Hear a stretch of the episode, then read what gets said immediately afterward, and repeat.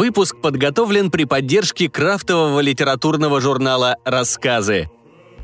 Из специального выпуска «Слишком много роботов».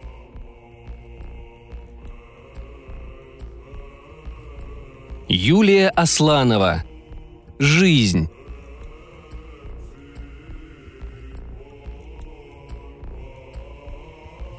«Анастасия Павловна, что, правда такое носили?» Кругленькая Катюша ткнула пальцем в витрину и захихикала. «Вот прям на лицо? Ужас!» «Это чтоб нос и рот закрывать?» – уточнила любознательная Надя. Она потрогала свой крохотный носик.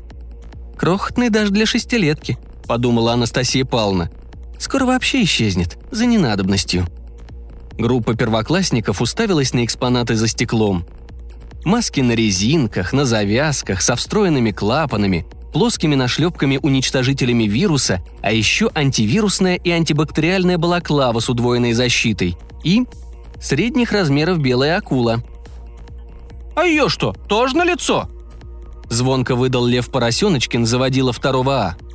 Хотя, конечно, прекрасно знал, зачем здесь акула. Это уже и дети малые в садах знают. Но с такой фамилией нужно было бить на опережение, подтверждая статус хулигана, чтоб другим хулиганам не повадно было. Так что Лева очень артистично всем показал, как после долгой и красивой борьбы акула крепится на лицо.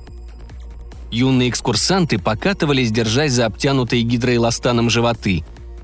Оля вдруг засипела. «Объявляем перерыв!» – громко произнесла учительница.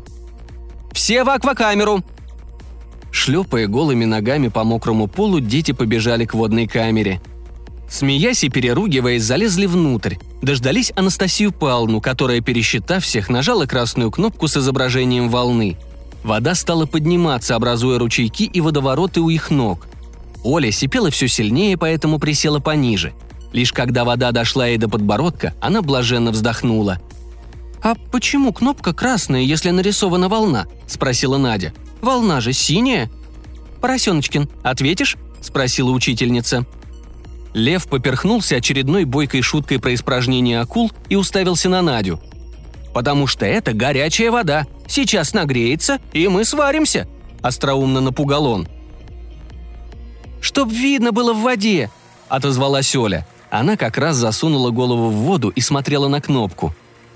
«Если синяя будет, непонятно, куда нажимать». «Правильно», – кивнула учительница. Они сидели в аквакамере. Анастасия Павловна смотрела на дальнюю стену с повязками и думала, как же повезло им всем, что тот ученый успел открыть Ж-эффект. Ж – жабры, а не то, что подумал Поросеночкин. После пятой волны вируса легкие слепались за пару дней. Скоро и переставали выезжать, а врачи – выходить на работу. Лекарств не было, вакцины тоже, только перманентная изоляция. У того ученого умирала дочка – а он с горя вживил ей часть жаберной системы акулы. Рискованный, незаконченный проект, над которым он работал 10 лет. Тут обычно бабушка, которая рассказывала юной Настеньке эту историю, обязательно восклицала. «Была такая книжка фантастическая про Ихтиандра. И вот спустя полтора века она стала реальностью». «Хорошо, что акульи жабры вживил. Мы теперь и на земле, и в воде можем жить», – одобрительно подумала учительница – Потом посмотрела на бесноватого поросеночка, напугающего одноклассников злобным оскалом. Интересно, а мозг дельфиний приживается? Загудела сирена, и уровень воды начал снижаться. Десять минут вполне достаточно для жаберной системы. Она давно уже не полностью акулья, а адаптированный искусственный вариант, но все равно проводить в воде необходимо от получаса до двух часов в день. «Анастасия Павловна, уже все? Закончилась экскурсия?» – спросил кто-то. Она окинула взглядом детей. Круглые лица, круглые глаза, редкие короткие ресницы, маленькие, почти сглаженные носы. А зачем они, если через них уже никто не дышит? Вон морщит иногда, шевелит, кто-то ковыряет. Рефлекс, наверное, старый. Тоже пройдет. «Да-да, проходите к выходу. Родители ждут вас у третьего пирса». Дети с визгом понеслись по мокрому коридору. Учительница устало привалилась к стене.